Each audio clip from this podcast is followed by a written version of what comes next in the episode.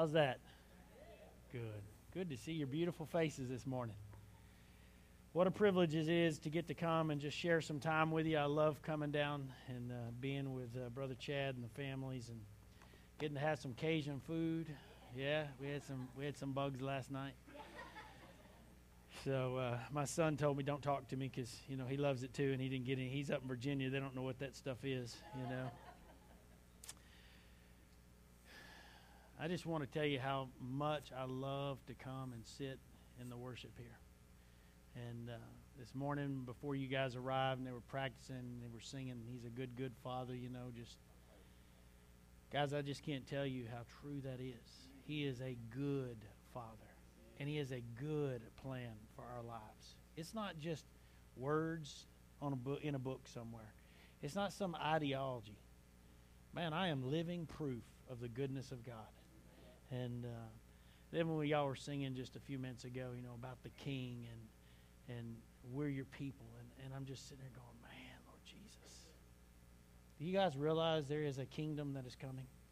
That there's a king going to sit on a throne, and we're going to live forever with him, and we're going to worship, and we're going to we're going to live in the presence of the King of Kings forever.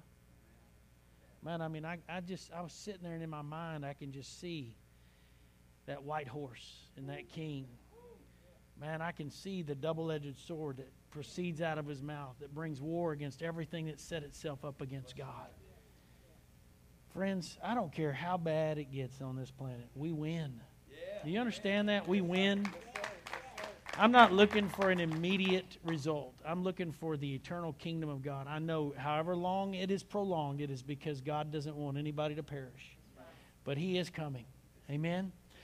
So, again, I am John Yeatts. For those that don't know who I am, that's not really that important. But uh, I work for Life Outreach International, James and Betty Robison. How many of you know them? And uh, it's been an awesome privilege. I've known James and Betty for more than, I don't know, probably 23 years. I've served on staff with them for 12 now.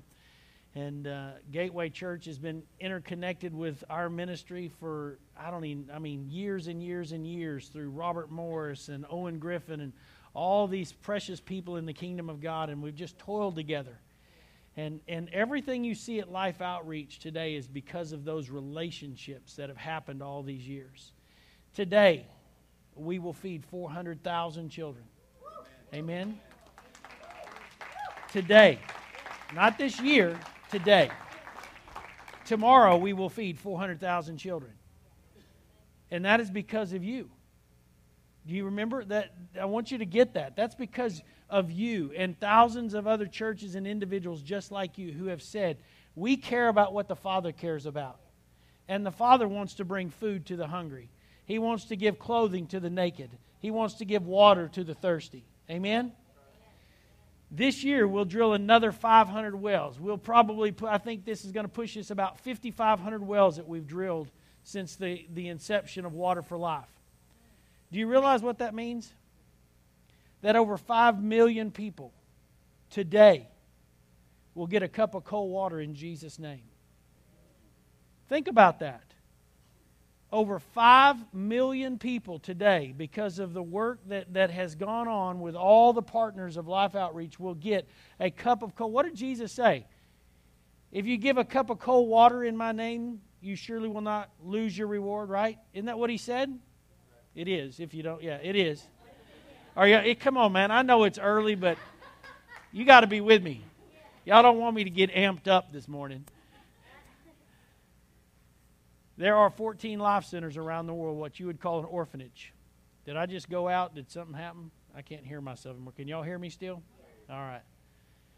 14 life centers around the world that those children will find refuge. They'll find a mom and dad figure, and they'll be trained up in the gospel. Their physical and emotional and spiritual needs will be met because of friends like you. Right now, we have missionaries all over the world rescuing children out of sex slavery, out of, out of work slavery situations. We have missionaries going into villages that are teaching and training the adult figures to, to not believe the lies based upon their circumstance of poverty someone comes in and says, You know, we can give your child a job and an education, and what happens is they never see that child again. That child is used and abused and discarded like a piece of trash. And our missionaries are out there training and teaching these families don't, don't believe those lies. And then they're, bring, they're bringing in food and water and, and wells to help change the condition of that village so that it's not appealing anymore. You know, when you take the needs away, all those other things aren't appealing anymore. If, I, if my child's not starving, I'm not interested in giving my child up to you. But when a mother's child is starving and they feel like that child's going to die and the only hope is to let this child go, it's hard for you to imagine, but it's the greatest act of compassion that mother could ever give to that child to release them. But unknowingly, they release them into the hands of the devil, and he destroys them. Friends, I've walked there. I've looked into the eyes of these little girls. I've held them, these little boys. It's not just girls. I've had them crawl up in my lap and just hold them like Jesus letting the little kids come up and, and they just want to hold on to you because they know you're a safe place. Nothing we do could be done without Gateway Church. Do you understand that? And I'm so thankful for your partnership. James is so thankful for your partnership. And I want you to know that, that we need you. That this well today that you guys helped drill, it's needed. It's not, it's not just some extra in life, it's a need. And you're getting to be a part of, t- of changing lives. Amen? It's kind of an interesting journey around my home right now, and it's uh, kind of the birthing place of what the Lord is going to speak through me, hopefully, today to you. Last time I was here, I talked to you a little bit about being in the press, being in the in the in the in the moment where something had to happen. If you remember the story, I was talking about building the the, the garden with my daughter and lost the spring, and how I got down on the ground and the Lord spoke to me about Gateway Church and having to find a unique way to get busy about what God's called you to do because time is running out I still believe that, Gateway Church. Time is running out. We have to be busy about the Father's business. Our heart should be His heart, that we long that none should perish. Amen? Amen.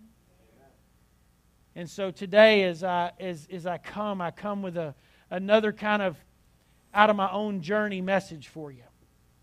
And that is in the fact that now I'm, I'm, I'm in a place where both of my daughters, my two youngest children, I've got three. I've got a son who's 20, he's uh, at Liberty University. And then I have a daughter that's 18 and a daughter that'll be 17 next month. My daughter that was 17, she's always kind of been, uh, you know, a little ahead of the game, a little more mature and, than even her brothers and sisters. And she came to us last year and she said, I want to graduate early. Well, first of all, what does that mean? I want to graduate early. What does that look like when you're 16 years old or 17 years old? What does that mean? Am I uh, sending you away to college? You're going to go work for a year? There's all these things that just start coming as a parent. Well, long story short, we walked through this journey of is it God's will and, and what would be good for her. And, and we agreed to let her graduate early. And so both of my daughters will leave home this year. Now, I want you to know that's not the plan, guys. Young people, that's not the way it's supposed to work because I need a little bit of time to deal with mama, you know, and I need a little bit of time to pay for it all. That's why we stagger you instead of have you all at one time. So, you know, I'm sitting there going, Jesus, you've always provided, and I know you're going to provide again, but I got that, that youngest one will go into college as a sophomore. So she's skipping two years of school. She's going to be a thousand miles away. Now, luckily, she's going to school where her brother's going. She's going to Liberty. And then my other daughter will come down to Texas A&M, which puts me closer to y'all. So, you know. and so our life is in this transition. Ron and I will celebrate 25 years of marriage this year. Amen? That's a good thing. I could tell you stories all day long how that's a miracle. And I'll just say it this way everyone who knew us thought we wouldn't make it. We had preachers tell us you won't make it. We had friends tell us you won't make it. We had family tell us you won't make it. And among all of them, we're one of the only ones that has made it. And that's the grace of God.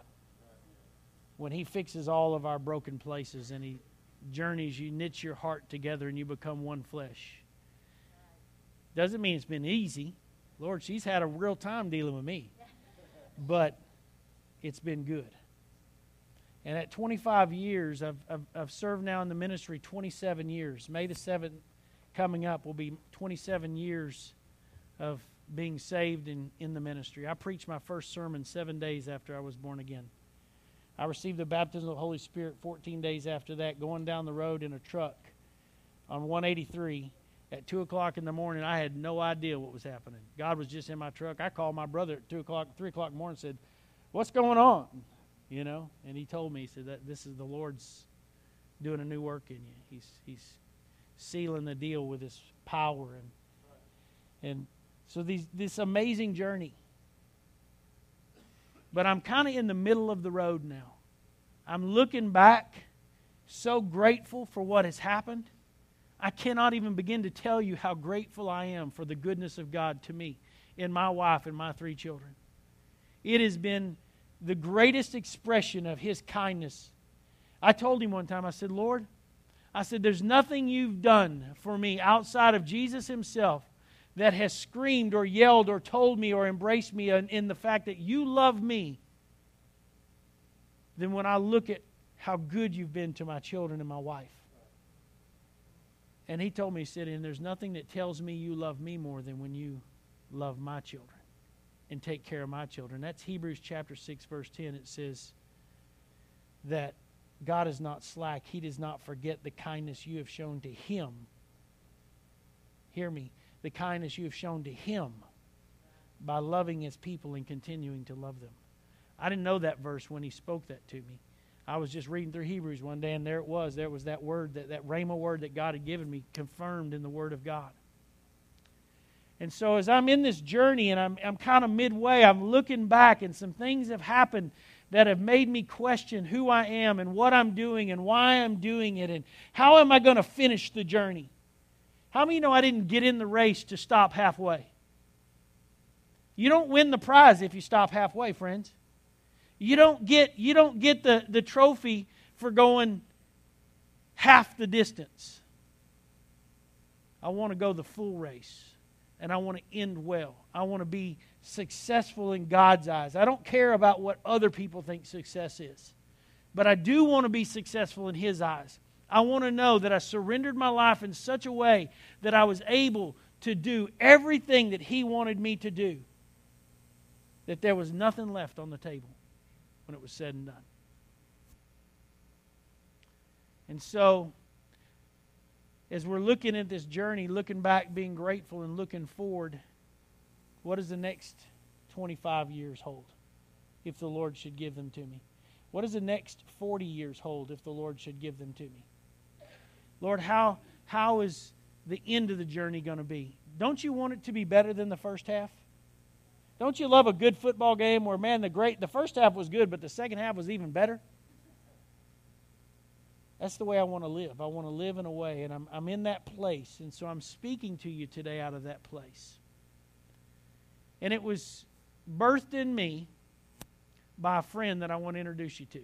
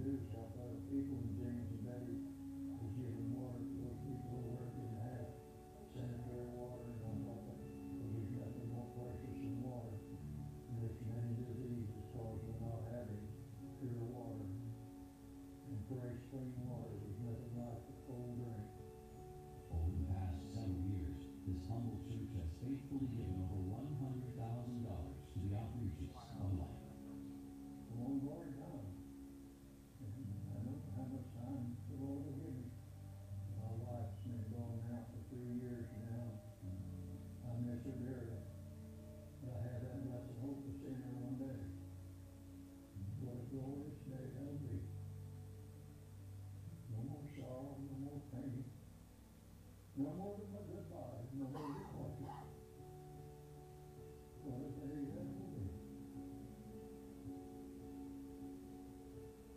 And Jesus said, if you just give a cup of cold water in his name, you'll have a reward for it.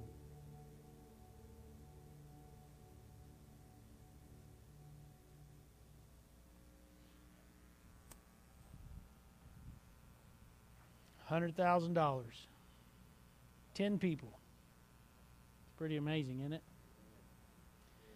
It's not even the tip of the iceberg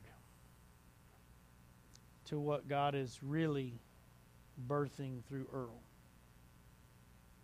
And what he birthed in me that day through Earl.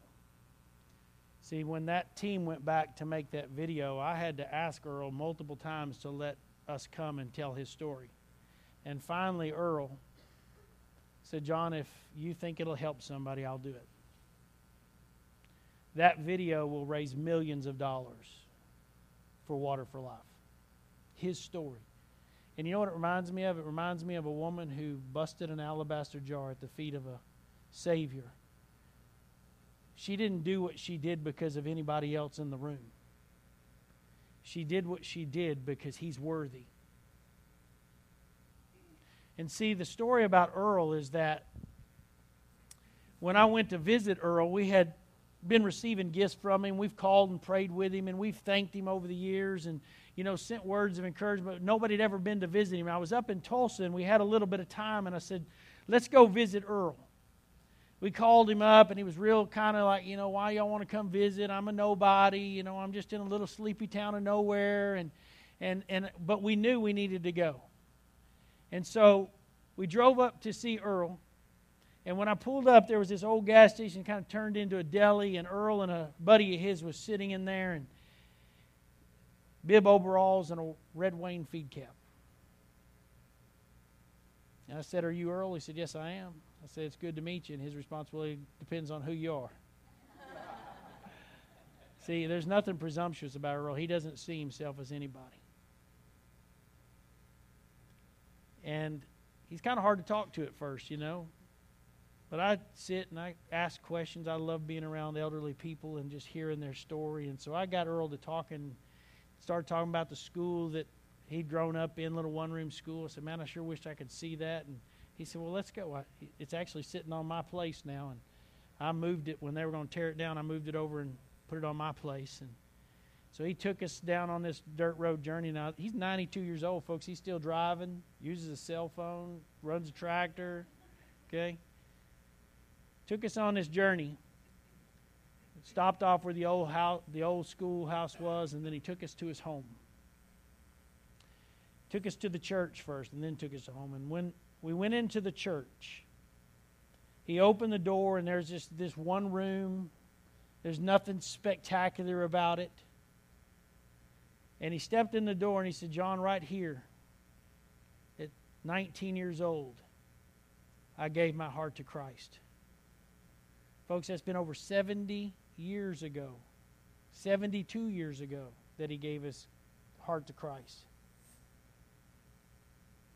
He walked down the front of that church just like you saw him sitting there, sat out on the front of that pew and started talking about his wife, and tears just coming to his eyes. I walked up and I was looking around and I saw that same billboard that you saw on the back, that attendance record keeper thing, that whatever they call that. Average Sunday attendance 10. And I'm sitting there and I'm thinking about all these things in my mind that I've heard in the church and everybody's trying to grow great churches, everybody's trying to get the big church, everybody's trying to do this and that. And I'm looking at this man. I know he's drilled a, you know, over 20 water wells.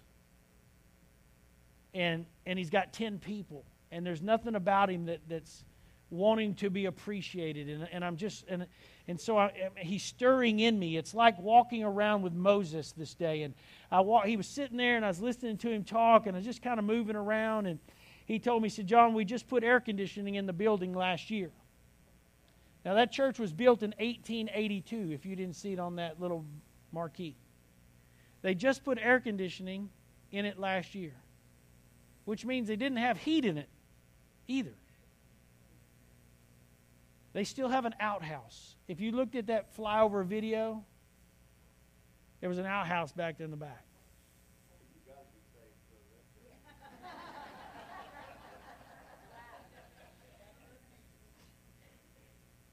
They could have used that $100,000 on a lot of other things.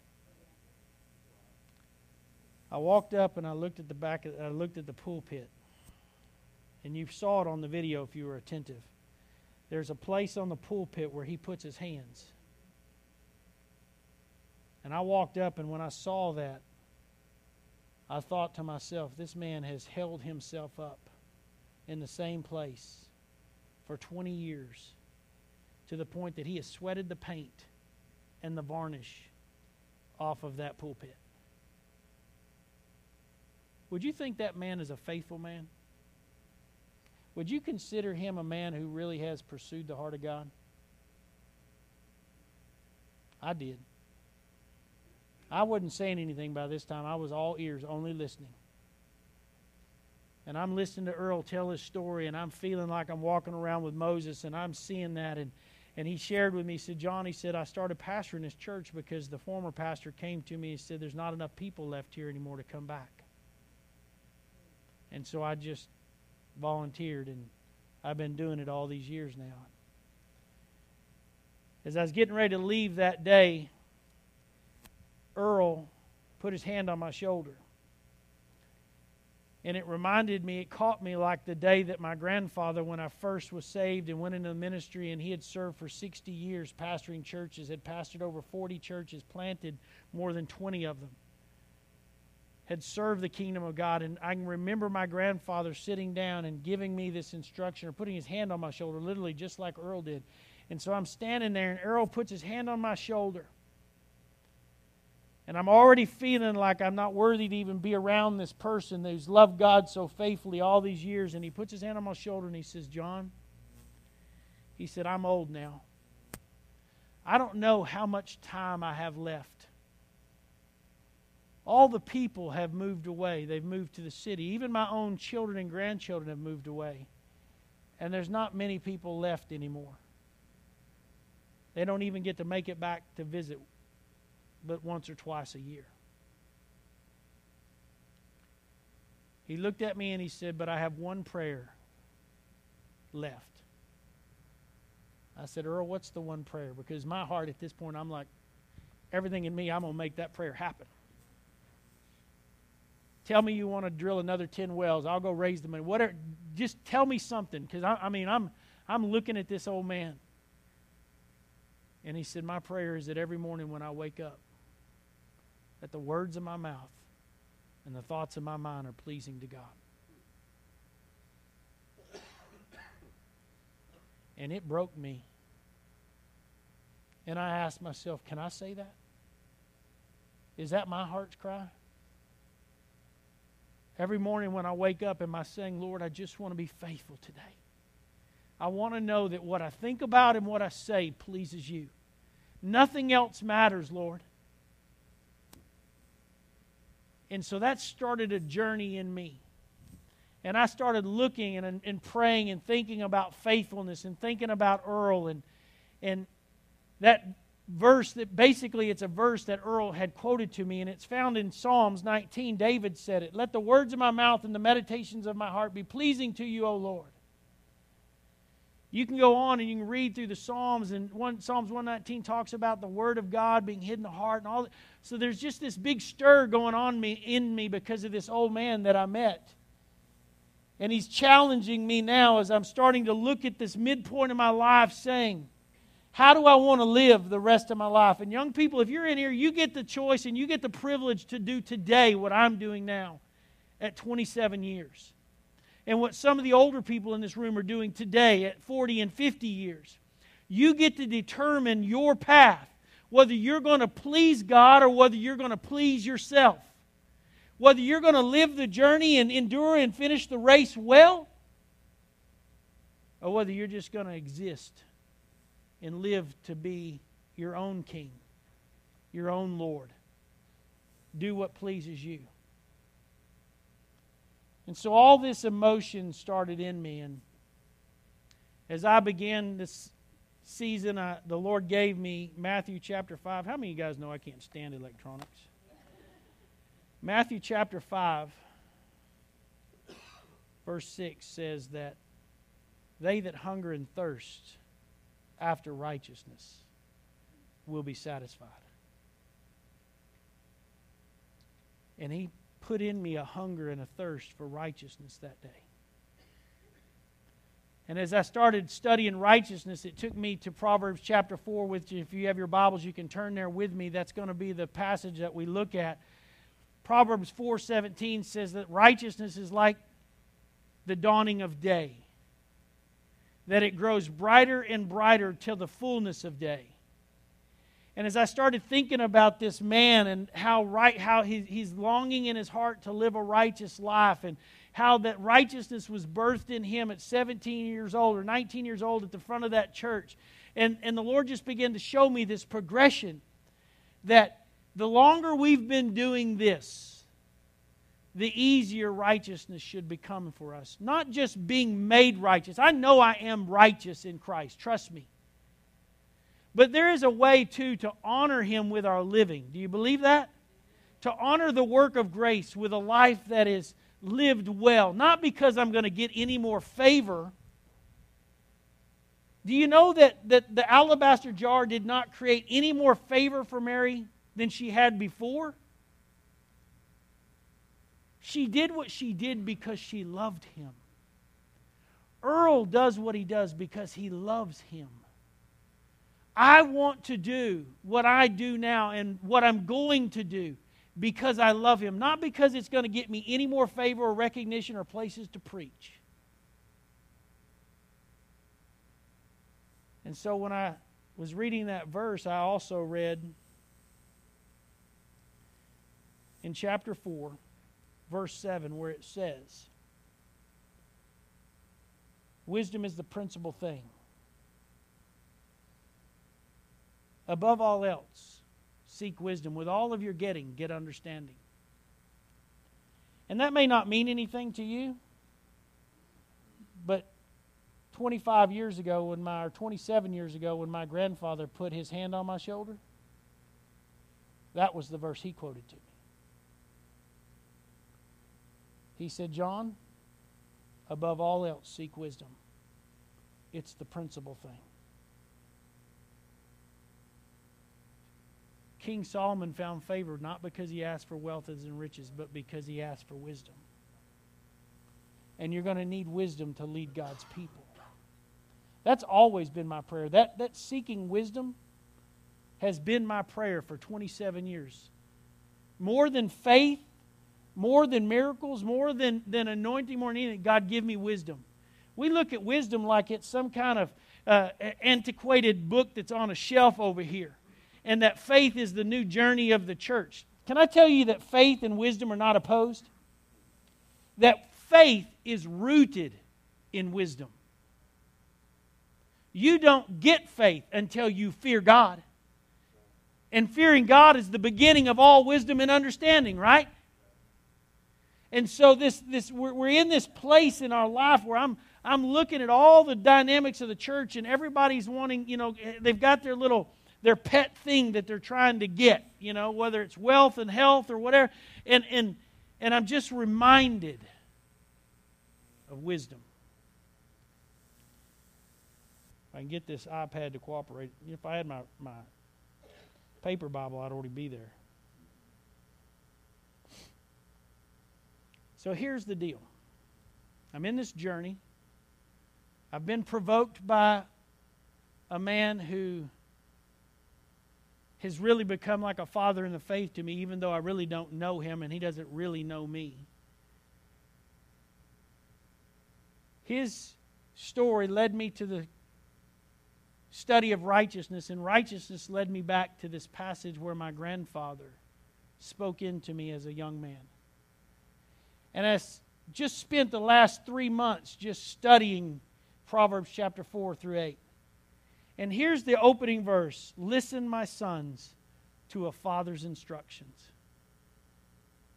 Pay attention and gain understanding. I give you sound learning, so do not forsake my teachings.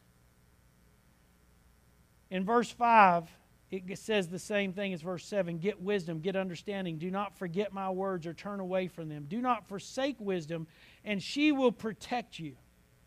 Love her, and she will watch over you. And you could go on and you could read through that passage about all the characteristics of wisdom, about how kingdoms are established in wisdom. Wealth is brought to us through wisdom, that righteousness is brought to us through listening to the voice of wisdom. That the, that, that the, the path of, of that I need to live is, is straight and narrow because wisdom cries out constantly telling me, don't go there, don't do this. How many you know that if, if you listen to wisdom, there'd never be an affair? You read Proverbs and you start looking at affairs, and wisdom cries out and says, Son, why would you take another man's wife into your bed? Can you grab onto fire and not be burned? See, it's foolishness that causes us to stumble. And wisdom is crying out to us all the time. Don't do that. Do this instead. This way is a good way, that way is a deadly way. But we live in a generation that has deafened its ears to the voice of the fathers or to the voice of the mothers. How, how many of you know that the Bible says that mothers should train their daughters in how to love their husbands and honor God?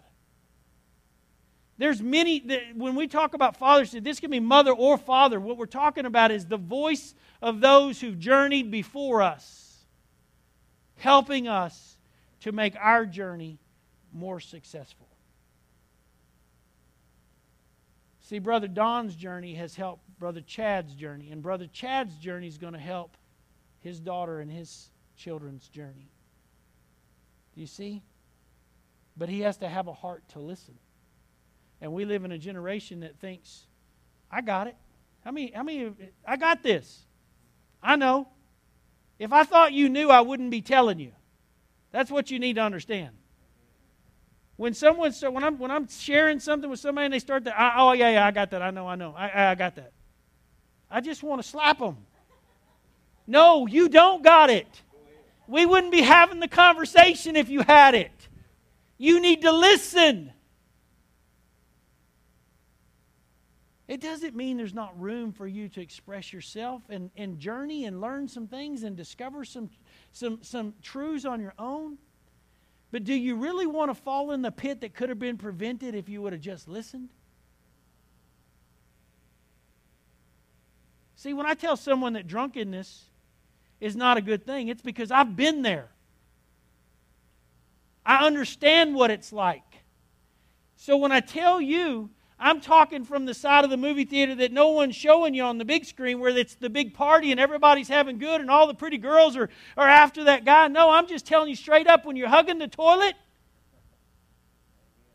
when your head is exploding, when you feel like it's worthless and what, why bother the next morning? That death would be better than living the life I'm living. Why do you want to experience that for yourself? You know why? It's immaturity. I remember when my youngest daughter, who's doing so well, that loves God with her whole heart, was in that middle school year. She was very popular, very beautiful, captain of her cheer team, and there's a lot of pressures there. And we were having a conversation one day, and I just shared with her how that she had really broke my heart. And I was just sharing, I want you to understand. I'm, I'm very hurt over this. She had lied or something. It wasn't, it wasn't a huge deal. I thank God that He's kept them. But her statement was, Dad, I just have to learn some things on my own. That is the attitude of a young person. It is not the attitude of maturity. You can learn them on your own if you want to, or you can listen to the voice of the fathers. And if you go back and you'll read this chapter, it will tell you all the benefits of listening to the voice of the fathers. I tell my children all the time I wear the scars that you can see, and I wear the scars you can't see. And if you'll listen to me, I will do my best to prevent you from both. I want you to go further than I've gone. This isn't about me. I don't have one selfish iota agenda for you. It's not about you growing up and serving me or making me look good. I want you to succeed because God has a good plan for your life. So I want to talk to you for just a minute about these few things that the fathers of the faith around me have shown me that are really challenging me for the rest of my journey. How much time do I have left, by the way? Where, where are we? What time is it now? 1040. All right, I'm going to make it quick. First one is wisdom. Wisdom is important because it's rooted in the nature of who God is. It will always direct you towards righteousness. It operates in righteousness. It's birthed out of a true reverence for God. And wisdom is the only way you're ever going to fulfill Earl's prayer. By listening to the voice of wisdom, you will guarantee yourself that in the morning when you wake up, you'll be thinking about the things God thinks about and you'll be doing the things that God's doing.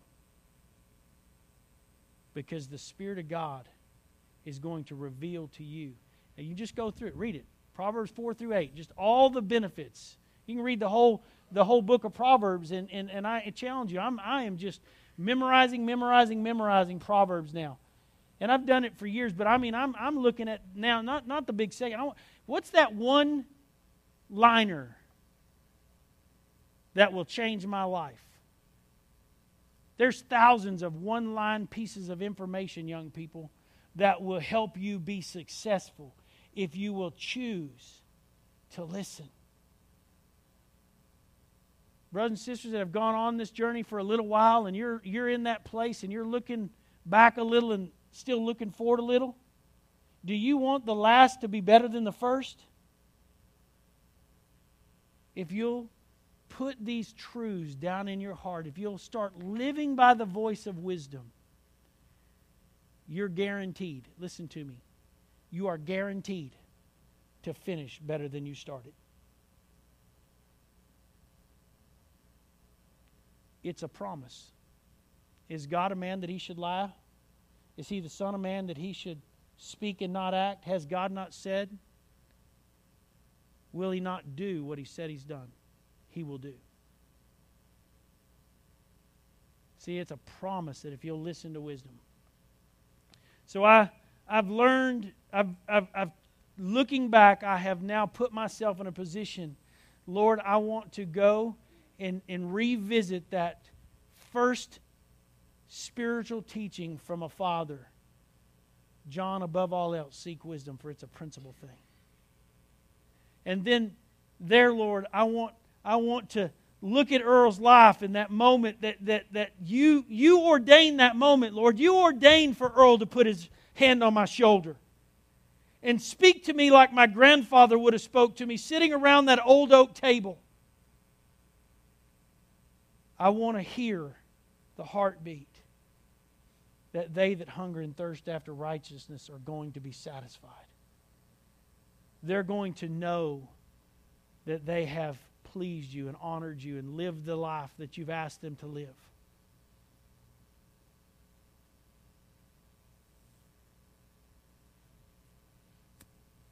How many know the Bible says that as a man thinketh in his heart, so is he? That out of the abundance of the heart, the mouth speaks. So you want to get Earl's prayer fulfilled, you start meditating on God's Word. You know, the wisdom says that there's no unrighteous speech in her, that she doesn't speak profanely. It's challenged me in every way, even jokingly. Not that I'm living under some law. Trust me, I'm not, I'm not preaching to you about a do's and don't do's so that you can find some kind of favor. I'm talking to you about as you journey on, growing closer and closer to Him, living more and more in that presence of Him, and the things that that presence is going to do in your life, and the benefit that it brings. And so the next one I'm thinking of is the last 12 years I've traveled around the world with a man who probably has demonstrated to me more than any other human being on the planet what compassion looks like. I cannot tell you the number of hours that I've sat with James Robison and listened to him cry over the hurts and pains of another person. About six months ago, we were invited to a home. It was the home of one of the richest men in the world. I've been in relationship with his family for six, eight years now. They've never asked for anything. James has met the, the family, a couple of members of the family, once or twice. But this man, who is the richest, one of the richest men in the world, who, like Saul or like Solomon, had looked back and said, There is nothing that I hath withheld from myself private jets, homes in every area, all the women you could imagine, all the drunkenness you could, everything you could do. And he's lying in a bed dying. I can't tell you how pitiful it looked. A man who's walked in and commanded the attention of kings and presidents, lying in a bed unable to talk, unable to clean himself. And he's only 60 some odd years old. They're not talking he's lived a long, long life. He might have, he might have made it to 70. I watched James Robison, who has also commanded the attention of kings and presidents, who's the same age, who's in perfect health, who is living the best half of his life now walk into that room and get down on the floor weeping over this man, praying for him, massaging his legs, telling him, I love you. I love you. I just want you to know Jesus. I just want to know that you know that you know that when this is all over, you're going to know that you're in the presence of my King.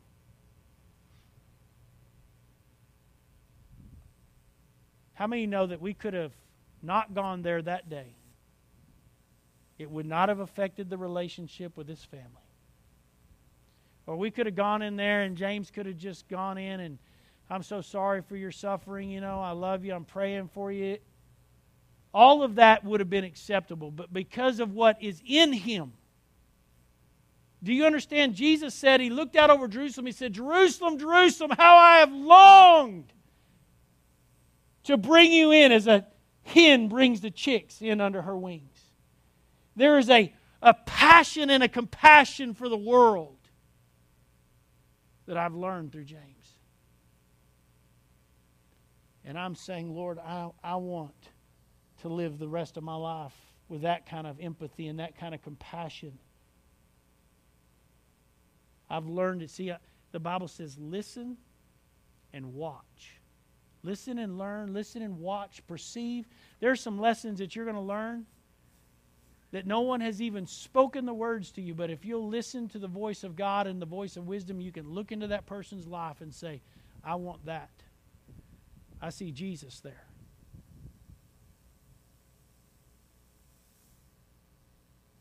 So, wisdom, righteousness, compassion, generosity. James is one of the most generous people I've ever met in my life. Earl, one of the most generous people I've ever met in my life. It's birthed out of the heart of God. I'm going to take from what I have and give to you because you have a need. Because I love you, because I care for you, because I want the best for you. That's the heart of a father. We need a whole lot more dads in the church, folks. We need a whole lot more mothers in the church that really are looking to be a blessing and demonstrate the nature of our Father to those that are around you, those that have gone before you, and those that are coming after you. Just being with, with Brother Don the last last night and this morning, we're just sitting talking for a few minutes, just sharing. He's he's enriched me and he doesn't even really understand that. Hopefully, somewhere in the presence, I'll be able to enrich him as well. But it's because I have been stirred on a journey to now listen. Listen to my fathers.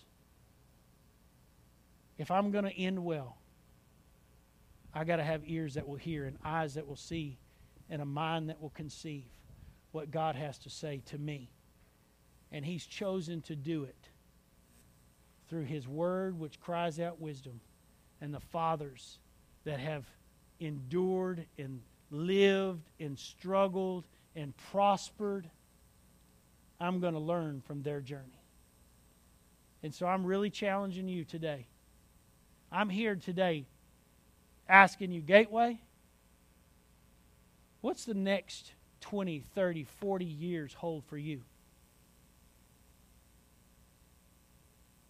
We know that God has brought His Shekinah glory into this sanctuary.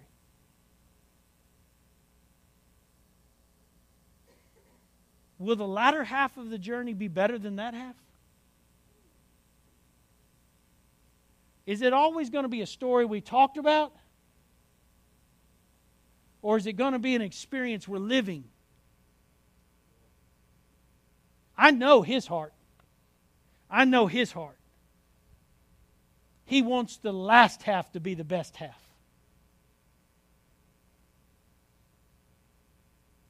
Maybe you're 14 years old in this room today. What if that is half of your life? Is it ever too early to start looking to the future to say, I want to run the race well? No. The earlier you begin, the better you will end. That's just the plain truth of the matter. And so I want to encourage you start looking now. Young people, listen to me. Start looking now at how you want your life to end. Live with the end in mind.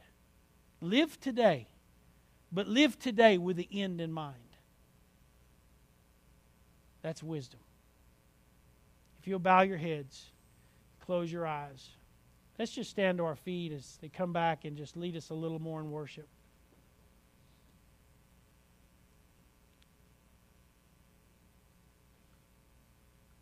I'm going to begin with the fathers. If you're in this room and you've been on the journey a while, and what God has said to me, He's also pricking your heart with now, and you want to end the journey well you want the next half to be the best half, then I'm just going to invite you to come right down here to the front and just begin to pray and ask God. Ask God for wisdom. Ask God for righteousness. Ask God for compassion.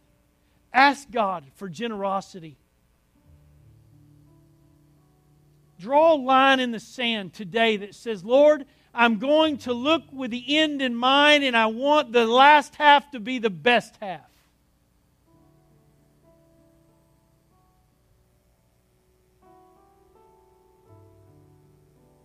Now, young people, listen to me.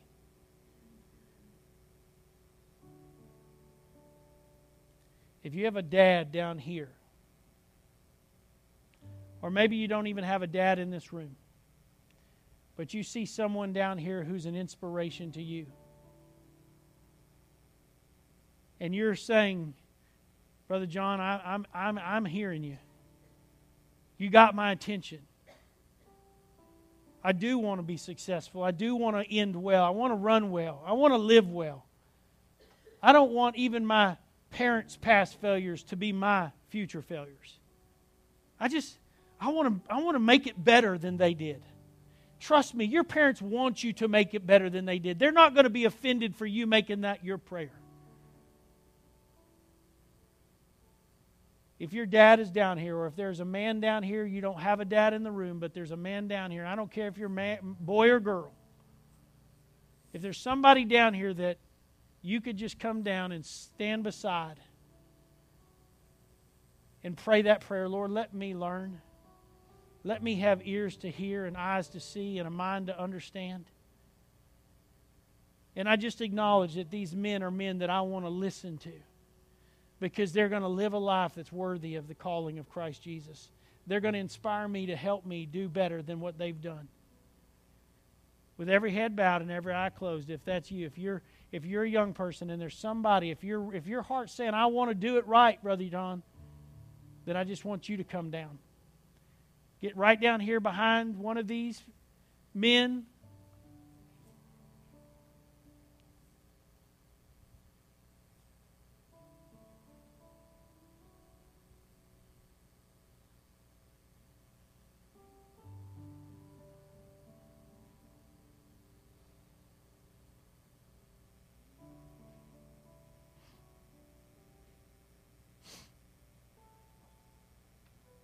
Pray for them, young people. Lay your hands on them and just pray for them. Same spirit that lives in them lives in you. So, young people, lay your hands right on their back and just begin to pray for them. Help them, help them, Father, to do more than they've ever done. Help them to end well. Remind them that their past failures don't define them, that it's only what they surrender to God in the future that matters. No matter how broken the past is, we serve a God who redeems it and uses it for our good.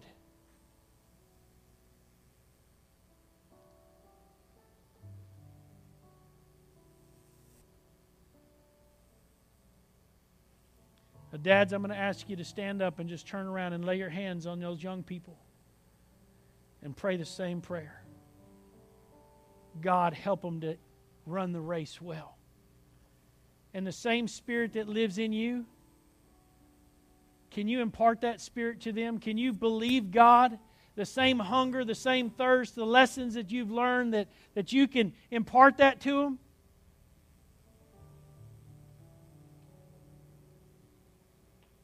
Just pray for them. Father, fill them full. Fill them full, Lord Jesus. God, let the spirit of wisdom pour out. God, your word, your spirit is wisdom. And I pray that you fill them full to overflowing with your spirit. That God, that their heart longs to see you. Their heart longs to worship you. Their heart longs to yield to you, Lord, to surrender everything, to say, Lord, not my will, but your will be done.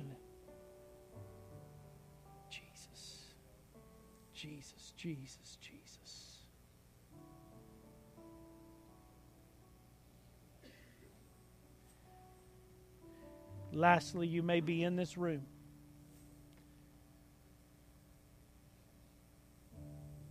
You may be here today and you don't know Jesus. Or you have not lived these last years, days, hours to please Him. And the Spirit of God is moving in your heart saying, I really want to I want to end the rest of my life well but I know I've never really surrendered it to Christ.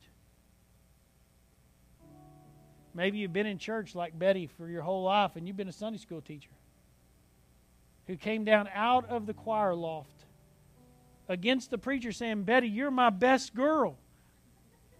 And she had a revelation no, I'm not your best girl. I've never surrendered my life to Jesus.